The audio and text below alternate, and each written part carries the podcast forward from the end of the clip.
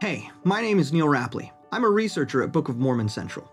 I had a chance to sit down and answer some questions from our Facebook group, Come Follow Me Lessons Teach, Learn, Share. We wanted to share these answers here as well and invite you to join us on Facebook to learn about more great resources to help with your Come Follow Me study this year. Again, that's the Facebook group Come Follow Me Lessons Teach, Learn, Share. Now, I hope you enjoy. All right. How is everybody doing this uh, lovely? uh, Well, it's lovely here in Utah. I don't know where you all are, but this is a lovely uh, Friday afternoon for me right now. Uh, I hope you're all doing well. Um, gonna go ahead and uh, do your uh, come follow me questions for Mosiah 1 through 3 right now. As usual, though, before I dive in, just want to make sure I get that disclaimer out there. The answers given in this video do not represent the official opinion of the Church of Jesus Christ of Latter day Saints, Book of Mormon Central, or the Come Follow Me, Teach, Learn, Share Facebook group. Anyone who wants to has every right to disagree with what I have to say. I don't care. Uh, and since they are somewhat off the cuff, they don't really represent my official views either. I reserve the right to uh, change my mind uh, if I ever learn more or dig into this, or maybe you convince me in the comments or something, though, uh, you know, whatever may uh, happen or transpire. Um, with that said, let's go ahead and get started here. Uh, the first question I'm going to look at here is from uh, Javier uh, Aragon, and I'm sorry if I'm mispronouncing anybody's names. Uh, really, I am. I'm not perfect at that. Uh, and I get it. I understand it's annoying. My name gets, my last name at least gets mispronounced all the time. So, anyway, uh, I apologize. But uh, Javier here asks Does the original manuscript use any punctuation? Um, and this is actually uh, more of a general Book of Mormon, overall Book of Mormon question. Uh, and I usually wouldn't uh, address it uh, in something like this because I'm looking for questions specifically about Mosiah 1 through 3. Uh, but I am going to talk about it just a little bit because it does give me a chance to mention um, some things you might not know about the original and the printer's manuscript, uh, such as the fact that we actually do not have all of the original printers or all of the original manuscript. uh, Pardon me. We do not have all of the original manuscript. And in fact, for this portion that we're studying right now, Mosiah 1 through 3, we do not have any of this in the original manuscript. Uh, we only have about 28% of the original manuscript, and uh, we have uh, a lot of the original manuscript for the small plates, uh, especially uh, from First Nephi through Enos. We have not all of it, but a lot of that content in uh, in the original manuscript. Then we have portions of Alma, Helaman, Third Nephi, and Ether, but none of the Book of Mosiah has survived. So um, we don't actually know what the uh, original manuscript is like for this portion of the Book of Mormon because we don't have it. Uh, with that said, uh, we do have the printer's manuscript for this, and that's a copy of the original that mostly Oliver Cowdery made, but there's some handwriting from a few other scribes. Uh, but mostly Oliver Cowdery made this uh, a copy that they used to send to the printer so they wouldn't lose the original. Joseph Smith was kind of learning from his mistake with the lost 116 pages. Um, and so we have almost all of the printer's manuscript, even though we've we only have a, a smaller portion of the original manuscript. Um, neither the portion of the original manuscript that we have nor any of the printer's manuscript uh, originally had any punctuation, or maybe like there was like a period or two throughout the whole 400 plus page manuscript, almost 500 page manuscript.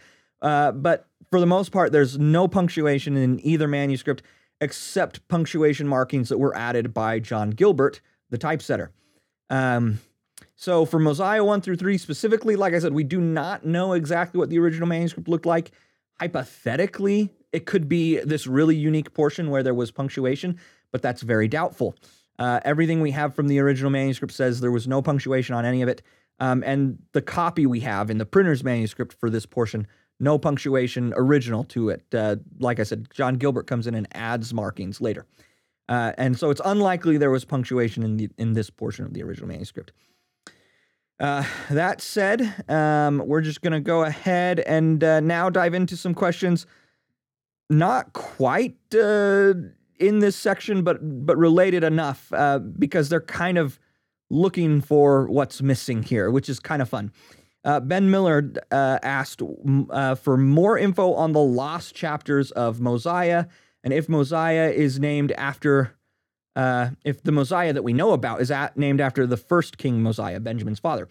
As far as being named after him, yes, probably. And in fact, it might even be a throne name. He might have adopted the name Mosiah when he became king. And we'll actually get to throne names with another question a little way ways down it's probably that he's named after his grandfather. I guess we can't really know 100% for certain. But uh, the way uh, to, to, give people background who may not know what Ben is talking about here, uh, the way the book of Mosiah starts uh, is really weird.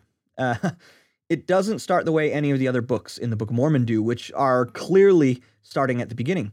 Uh, it kind of seems like we're in the middle of something when we start the book of Mosiah. And in fact, it's kind of weird that the first king we have in this book is Benjamin, uh, when all the other books, the first main author, the first main leader you have is the person the book is named after. Uh, even in like the book of Helaman, actually mostly follows the, uh, mostly tells the stories about Helaman's sons, Lehi and Nephi, uh, but it's named Helaman because Helaman is the first uh, person uh, who who is writing and speaking in well, not really writing because it's Mormon's abridgment, but he's the first uh, prophet in that book. Very briefly though, and then he's gone. Uh, so usually the first main person in the book is the name the person the book is named after. So why is this the book of Mosiah when it starts with Benjamin, and uh, why is it starting like we're in the middle of something? Uh, well, the answer is uh, most likely there was a part of the book of Mosiah that got lost with the lost uh, 116 pages. Um, and some evidence for this is actually found in the printer's manuscript, which I just explained what that was, uh, because the chapter numbering there initially uh, labels uh, Mosiah 1 as Mosiah 3, and then it scribbles out, uh, Oliver Cowdery comes and scribbles out the other two uh, Roman numerals. It's marked in, in 3 in Roman numerals, and uh, he scribbles those out and makes it just chapter 1.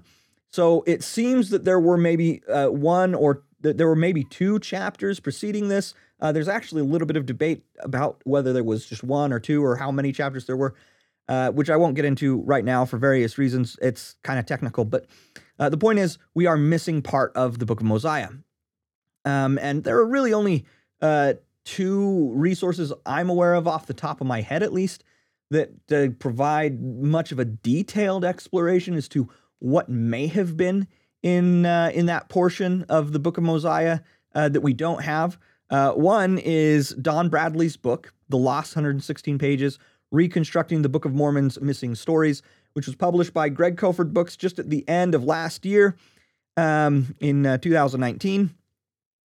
And uh, he covers the reign of the first Mosiah in chapters 14 and 15 of that book. Uh, some of the material he covers in there uh, is uh, available online in his uh, Fair Mormon presentation from 2012 called Piercing the Veil Temple Worship in the Lost 116 Pages, uh, which you can get online at the Fair Mormon uh, website. I think it's also in the Book of Mormon Central Archive. I forgot to double check that before uh, coming down to record, though.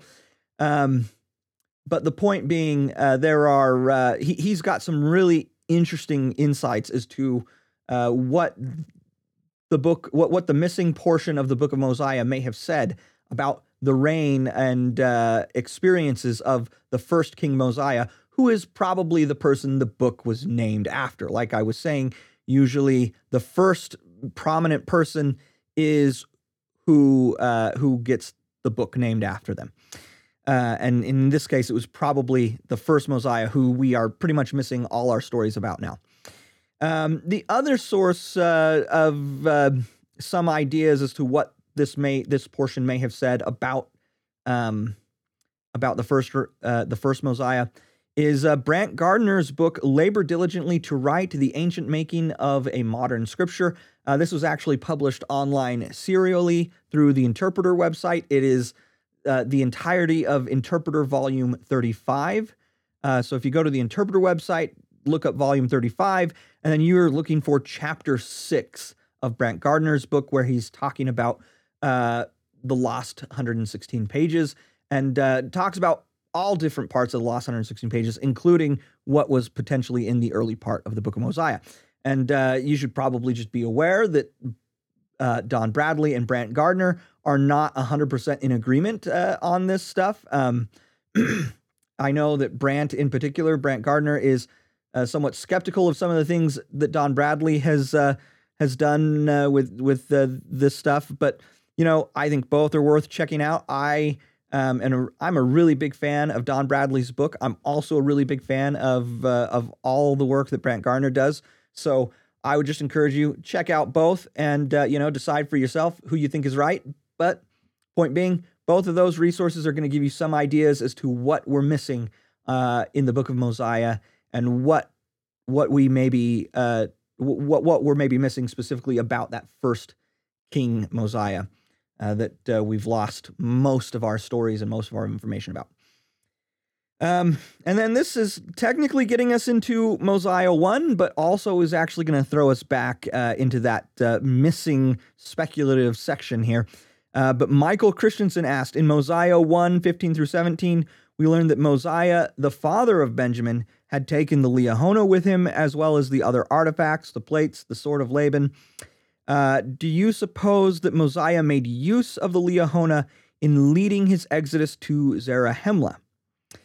Uh, again, I would refer you to both Don Bradley and Brant Gardner, see what they have to say about this. I actually, um, between the two, I'm not remembering anything from Brant Gardner specifically on this topic, uh, though he may have mentioned it.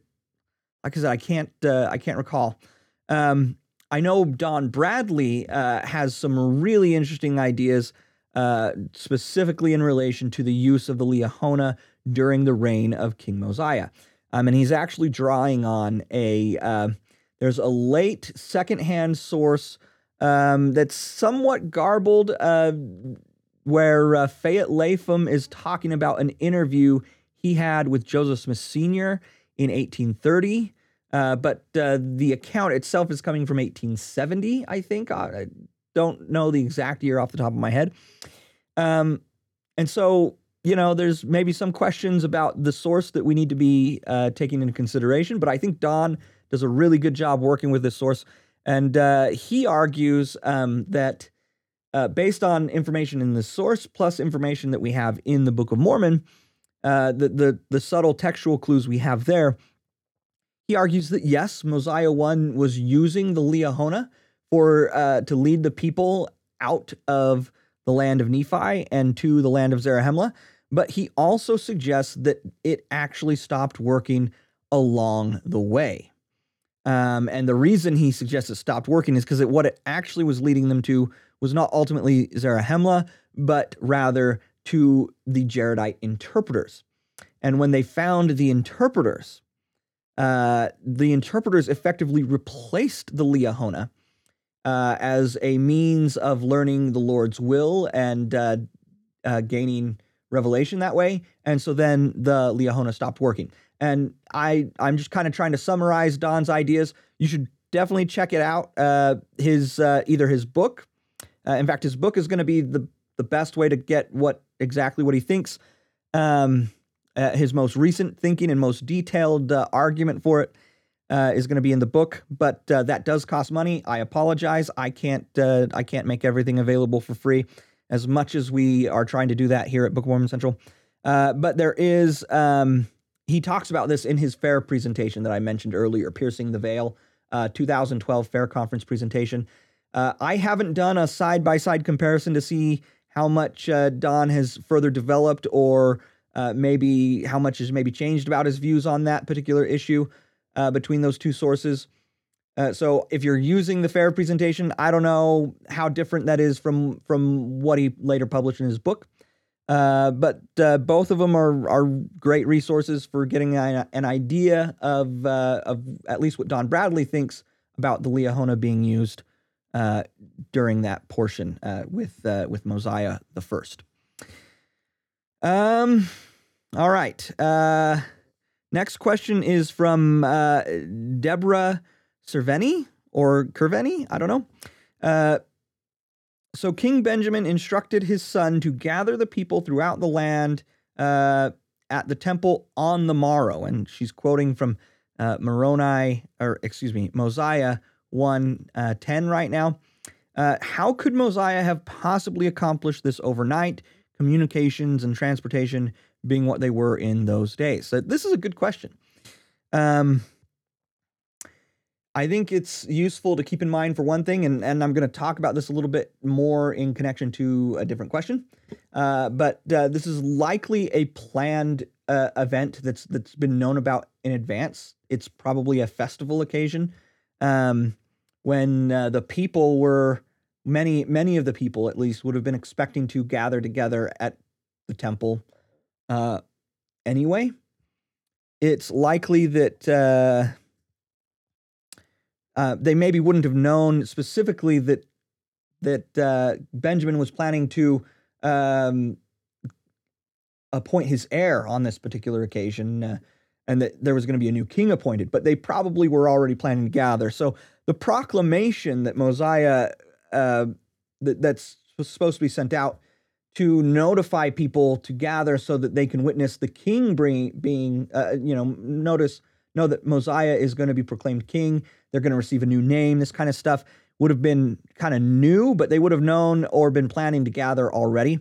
It's possible that this kind of advanced proclamation was somewhat of a limited circulation kind of thing where it was just going out to maybe some of the heads of the other noble families, uh, people who maybe would be expected to get some heads up that this is what's going to happen at tomorrow's meeting kind of thing.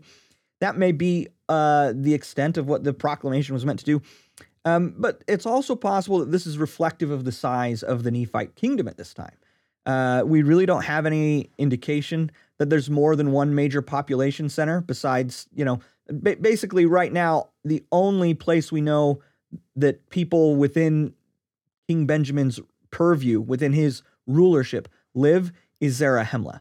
We don't have evidence of a lot of other or, or any other population centers at this time. Later, uh, particularly during the reign of the judges, we see that there are several other cities that are kind of under Zarahemla's domain, but we don't have any evidence for that right now. So um, at this point in time, the Nephite kingdom may not be anything more than Zarahemla itself and its outlying areas. Uh, we do know, of course, about the Zeniff uh, colony that left, but all the evidence we have about them, which we get later uh, when uh, we learn about Zeniff and King Noah and Limhi, those guys, all the evidence we have from them is they're pretty independent of Zarahemla. The people in Zarahemla don't even know what happened to them. They have to later send out uh, a delegation to kind of try and find out, hey, what's going on with those guys? And in fact, all our evidence kind of seems to indicate that um, they are more under the domain and purview of Lamanite overlords rather than the people at Zarahemla. So again, we don't have any evidence that King Benjamin's domain involves anything more than Zarahemla and its immediate environs. So uh, this would kind of suggest that Zarahemla is more or less a city state at this time.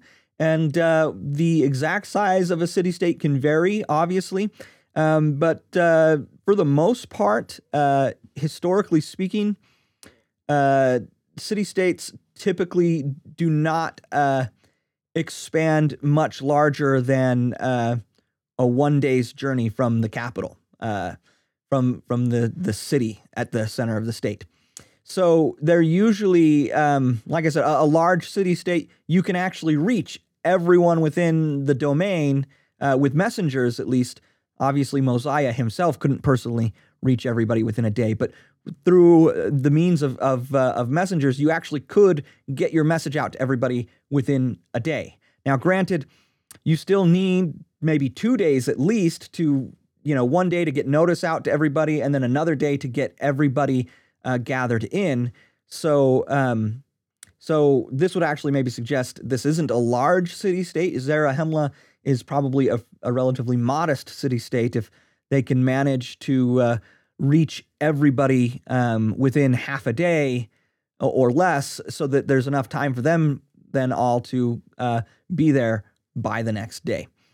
Um, so anyway, those are uh, again, I would suggest it. It's possible it's actually just going to heads of of noble lineages right within Zarahemla itself, and the population at large was already expecting to gather, but it's maybe also indicative that the population at large isn't actually that large right now. We're just mostly sticking with a, a small city state around Zarahemla. Everyone in the population can be reached within uh, a half a day or so. Um, all right, uh, going into Mosiah 2 now, we had a question from Russell Sagendorf, or, or Sagendorf, excuse me. Uh, Mosiah 2 6. I'm curious that we're told the, that families gathered in their tents with the door facing the temple. Was it typical at speeches to set up tents, or was this a unique occasion, maybe weather related, uh, for example? Uh, we actually have talked about this in a Know Why at Book of Mormon Central uh, um, titled Why Did Nephites Stay in Their Tents During King Benjamin's Speech? Um, and it's uh, it's at the Book of Mormon Central uh, website, bookofmormoncentral.org. Uh, the uh, short version of the answer is that uh, in the Israelite festival calendar, there is actually what's called the Feast of Tabernacles or the Feast of Booths, where the people would all gather together and then stay in uh, little booths or tents. Uh, maybe huts is a better word. They're just they're temple they're temporary uh, dwellings, and um, they would be built specifically for this occasion. And the people would all gather and stay in them for eight days and uh, witness and, and watch and participate in uh, the different ceremonies related to the Feast of Tabernacles, um, which is called the Feast of Tabernacles because of the little tabernacles or, or tents or booths or whatever that they would be staying in. Um, and so that's most likely the reason. That's what most scholars think is the reason why the Nephites are gathering in tents is that this is probably happening in association with that, that festival occasion.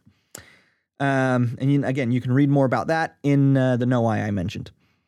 Uh, moving on to Mosiah 3, uh, Clay Cook asked Benjamin uses the term atoneth three times in his speech at the temple, uh, yet atonement is a purely English word with an etymology from the 16th century. Is this an example of Joseph interacting with the text? What may have been the term Benjamin used? Um, which he admits is probably unknowable, and of course that's true. But yes, I do have some guesses. We'll get to that. I have one guess actually. Um, I think uh, just to uh, clarify real quick though, as translated into English, Benjamin uses atone or atonement if uh, you know you want to count that atone, atoneth, atonement, some variation on that. He actually uses it seven times. Uh, and the English word actually goes back a little earlier. It goes back to the 14th century uh, as at least an adverb. Um, atonen in uh, very, very early English basically meant in accord. Uh, it's literally just at plus one, right? Um, bringing something at one, reconciling it together. Um, it has some potential Latin precedents in. Uh, now, I actually took Latin in school, but uh, I have not. Ha- I, I don't pronounce Latin out loud regularly, but adunare is uh, uh, appears to be the form it takes, which basically means unite, and it's the form of the preposition ad plus unum, which is one. Uh, and so it's kind of the same idea, at one, uh, adunare. Uh, in Latin, so so it's not a purely English word. There is some precedent for it in antiquity, in uh, in Latin at least. Now, notions of something being united or brought together or reconciled uh, certainly aren't unknown in other languages, uh, e- even though they're not etymologically related to the word atone or atonement, of course. In Hebrew, uh, you know, in the Hebrew Bible, we have the word atonement all over the place uh, in English translations. Um, and the word that's usually translated as atonement there is kippur, um, including uh, the Jewish holiday Yom Kippur, which uh, is often translated as uh, Day of Atonement. Uh, and so that would be, again, my guess is that it's something related to that Hebrew word, uh, Kippur, um, uh, that's being translated as atone and atoneth and atonement here. Um, and in fact, Yom Kippur, or the Day of Atonement, happens in close association with the Feast of Tabernacles that I just mentioned. It's the same kind of holiday season that uh, those things are going on, and there are actually Day of Atonement connections with Benjamin's speech as well, um, including the this repetition of the word atone and atonement uh, seven times, which is the same number of times sacrificial blood would be sprinkled on the altars on the Day of Atonement. So uh, that's in Know Why number 82. You can learn more about that there. Know Why number 82. Why does King Benjamin emphasize the blood of Christ? Uh, but yeah, I think uh, the word atonement here is just the English approximation of uh, Kippur or whatever word the Nephites at that point were using for uh, for this Hebrew concept of Kippur, atonement, uh, uh, reconciliation, and so forth. Um, Matthew Street asks a question about Mosiah 3 8. I know Mary, the mother of Jesus Christ, was an important and great woman, but why does the angel briefly mention her? Uh, what was the importance that King Benjamin and his people should know her name? Uh, and are there similar recorded texts outside the Book of Mormon that mention her name before her birth? Uh, I'm not aware of any other pre-Christian texts that identify the mother of uh, of the Messiah as uh, being named Mary. So, uh, to my knowledge, the Book of Mormon is entirely unique in that respect. Uh, as for why she's named, you know, again, it's always speculative. We don't know for sure, but there's some interesting ideas here that uh, get talked about in uh, a know why we have and also a blog post that I recently wrote. So I'm going to talk about a couple ideas and I'm actually maybe going to end up bringing them together in some way. But uh, the first one I want to talk about is uh, an Egyptian practice. Uh, well, it's actually a practice in a lot of different cultures, but the Egypt practice in particular is relevant here. Um, in Egypt, when a new pharaoh ascended to the throne, uh, he was given five names or titles specifically, five names. Um, and some scholars think this practice was actually followed in Israel as well. And in fact, uh, the famous uh, passage from Isaiah that we always recite at Christmas time and apply to the Messiah, he shall be, um, for unto us a child is born, unto us a child uh, is given, and uh, he shall be called Wonderful Counselor, the Mighty God, the Prince of Peace. Uh, I might be jumbling some of those, the order there, but that passage is believed to be related to this Egyptian practice of giving five names specifically because it lists out five names for the uh, coming Messiah, the coming anointed one. Um, and uh, so, so some, like I said, some some scholars think this was a similar practice in Israel. Uh, lots of other cultures are giving new names and new titles to kings when they ascend to the throne. I mentioned earlier it's possible the name Mosiah itself is a throne name for uh, Benjamin's son in order to hark back to his uh, grandfather, uh, the first Mosiah. Um, so this is a common thing, and in, in, fact, it's absolutely being practiced in the in the only cultures for the New World that we have ancient writing for that we can read with, uh, which is in Mesoamerica. We have evidence of, of throne names being given to uh, to people, uh, you know, the Maya people and things like that as well, for their kings. So this is a very widespread thing, but the specific five names is uh, is important here because in Mosiah 3 8, where we get the name Mary, uh, there are specifically four names or titles given for Christ. Uh, there's Jesus Christ, the Son of God, the Father of heaven and earth, the creator of all things from the beginning. And then we get a fifth name that his mother would be called Mary. So, uh, so it seems Mary's name is actually being included here to get to the number five. Uh, and we talk about that in uh, that's in in a Know Why on Book of Mormon Central, a Know Why number five thirty six. Why did Benjamin give multiple names for Jesus at the coronation of his son Mosiah? Uh, so kind of what happens is this is this is during the coronation of Mosiah, and uh, rather than give the five names to the new king as would be expected, Benjamin is reminding his people who their true divine or heavenly king, as he says, um, uh, really is by giving the five names or five titles of Christ instead. Um, now, that might still beg the question why include the name Mary rather than not just give another one of the many titles we know of for Christ? Uh, it, you don't need to throw in the name Mary to get to five different titles you could give uh, for uh, for Jesus Christ. Um, and that's you know uh, certainly an interesting uh, question. I think the fact that Mary is included rather than another title for Christ um, is uh, something quite significant in that it elevates the importance of Mary in a really significant way, right? And uh, maybe part of it is because you know one of those titles is Son of God, so it mentions his father, and uh, the idea is to bring his mother into uh, into this uh, royal title as well of, of providing the five names. Uh, but actually, uh, this is actually where I think something from ancient America can come into play here in possibly explaining this. And again, this is just a possibility that's out there. Um, it's something I talked about in the blog post that I shared in the group earlier this week about uh, King Benjamin's speech within a, a context of Maya kingship and some of the practices we know about what they're doing. If the Nephites are within that uh, context, and again, we don't know that for sure, but it's a possibility. Um, it's interesting to note that Maya kings, some Maya kings at least, actually bore the title Mother of the Gods.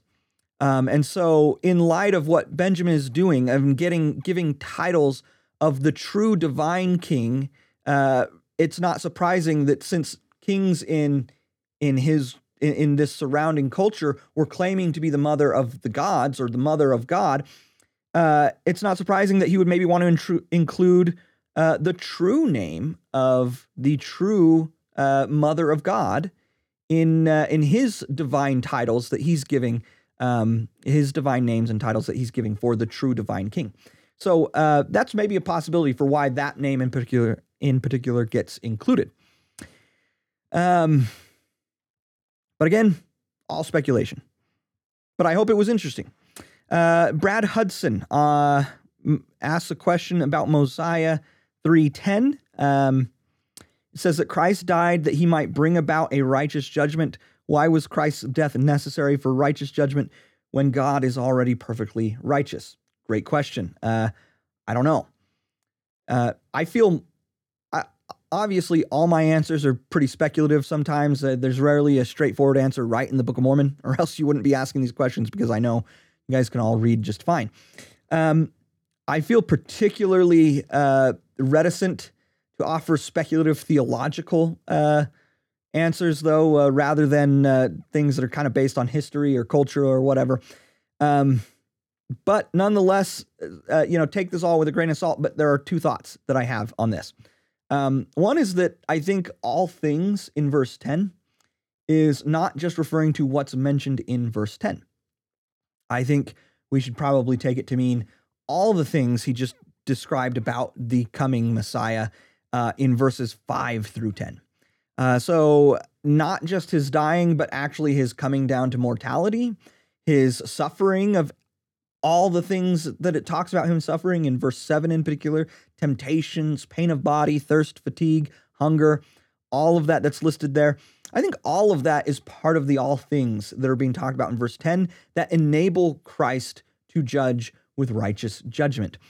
Um, and the reason I say that is because I think his mortal experience and his suffering in particular of mortal foibles, right? Uh, of moral weak, uh, mortal, not not moral weaknesses, but mortal weaknesses, uh, hunger, pain, uh, physical pain, right? Pain of body, um, all of this stuff, uh, temptations, right? He suffered all of this as a you know as part of his own experience here in mortality that enables him to fairly or righteously judge us for our shortcomings due to these um, various things that beset us in mortality because he understands what they're like, right? He knows what it's like to face temptation. He knows, you know, when you do something because you're hangry, right? He knows he he fasted for 40 days. He knows what it's like to be, you know, really hungry, really, really, uh, you know, um, to to be deprived of food and and how that can maybe make you want to react. I'm not saying he gave in to those impulses, but he understands. He can be a compassionate, fair, righteous judge because he knows what it's like because he was mortal. Uh, you know, he he he lived a you know life here on earth. Um, the other thought that I have is that maybe we should read this as implicitly meaning all these things are done, uh, that a righteous judgment might come upon the children of men without condemning them all to eternal hell. Uh, I think that's consistent with what follows in verse 11, which starts with, For behold, and then talks about the atoning blood of Christ covering those who don't, who, who never learn the law, who never learn uh, about sin and things like that. Um, but this I this idea that it starts with "for behold" in verse eleven, right, is kind of announcing that this is an explanation to what was just said. Um, basically, without the atonement, without Christ's death and resurrection and his atoning sacrifice, a just, uh, a righteous judgment uh, from the Lord means we're all condemned, right? N- because you know, uh, you know, none are righteous. No, not one, right? Uh, I forget which passage it, it is in Scripture that says that, but something to that effect. But we're all condemned without the atonement, uh, it, uh, according to a righteous judgment. And so, but the Lord doesn't want to condemn us all. He wants to be able to forgive us. He wants to be able to extend mercy and compassion, and he wants to ultimately be able to save us, to provide salvation so that we can have eternal life. Um, and uh, in order to do that, while maintaining a righteous judgment, the atonement was absolutely necessary to come in and cover us, which is, now that I mentioned cover, that's the actual meaning of the word kippur at, uh, at, its, at its origins, at its root, um, or at least that's what most scholars think. The idea is that the atonement covers the gap between us and God. And uh, that is necessary in order for there to be a righteous judgment, uh, but also salvation to be provided. Uh, so those are just some thoughts uh, along uh, along those lines. Uh, Michael Christensen admits that this is a more speculative question, but says Benjamin gave his talk around 124 BC, and Abinadi died around 148 BC. What are the chances that the angel who visited Benjamin in Mosiah 3 was the departed spirit of Abinadi? Uh, he admits, uh, Michael says there's no way of knowing for sure, but it's, a, it's fun to imagine the joy this prophet would feel in being assigned to give a similar message to Benjamin to pass along to his people, knowing this time it would be well received by all who heard it. I agree. Fun thought. Uh, as you noted, though, this is very speculative. Uh, and there's there's definitely no way to know for sure. I'm not gonna try to assign odds or chances, say what the chances are um, of what it could be. Uh, but it is worth maybe pointing out that researchers have noted similarities between King Benjamin's message and Abinadi's message. Um, uh, one place to go for this, the, the only place I can think of off the top of my head anyway, is uh, John Hilton III. He has a paper on this uh, called Abinadi's Legacy. Well, it's not specifically on this, it's on uh, several places throughout the Book of Mormon where it appears Abinadi has had influence, including King Benjamin's speech. Um, but it's titled King Benjamin's Leg- Legacy, and it's in the book Abinadi. He came among them in disguise. It was published by uh, BYU's uh, Religious Studies Center uh, just a couple of years ago. I don't think it's available online for free just yet. Um, and uh, uh, Hilton cites a couple of other people who have talked about this, but I think he's provided the most detailed study and list of parallels uh, between the two, so it's a really useful resource on this. Um, Hilton offers a few different explanations and talks about some explanations that other people have mentioned before uh, as to how this happened. One is Abinadi and Benjamin actually knew each other um, when bit when Benjamin was younger. Uh, while Benjamin's speech isn't until 124, that's at the end of his reign as king, and we don't know how long he was king and uh, uh, whatnot, but uh, he may have, as a younger man, known Abinadi. We don't really know where Abinadi comes from. We're just told he comes among the people uh, in uh, Mosiah 11 and is it 10 where he's first mentioned? I think it's Mosiah 11 is where he's first mentioned, and then he makes his second return in, in Mosiah 12. But we're just told he came among the people, and uh, we don't really know where he came from. He may have come down to them from the land of Zarahemla and might have known King Benjamin, and uh, maybe they had shared ideas. Maybe they had influence on each other, or Abinadi had influence on Benjamin. Maybe Abinadi was Benjamin's teacher. Maybe he was uh, uh, the tutor for the the royal family. I don't know. Uh, who knows what uh, what that role was? There's a lot of different ways we could speculate about this. Um, maybe they both learned from a common source. Maybe they're both members of uh, the royal. Uh, you know, maybe Abinadi was also part of the royal family in some way, and they both learned from the same teacher from as they were growing up. Who knows?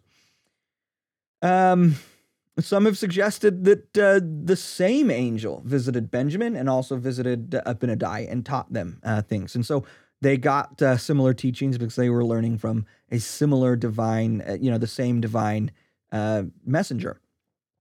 And uh, and yes, some have speculated that Abinadi himself was in fact the angel that visited Benjamin.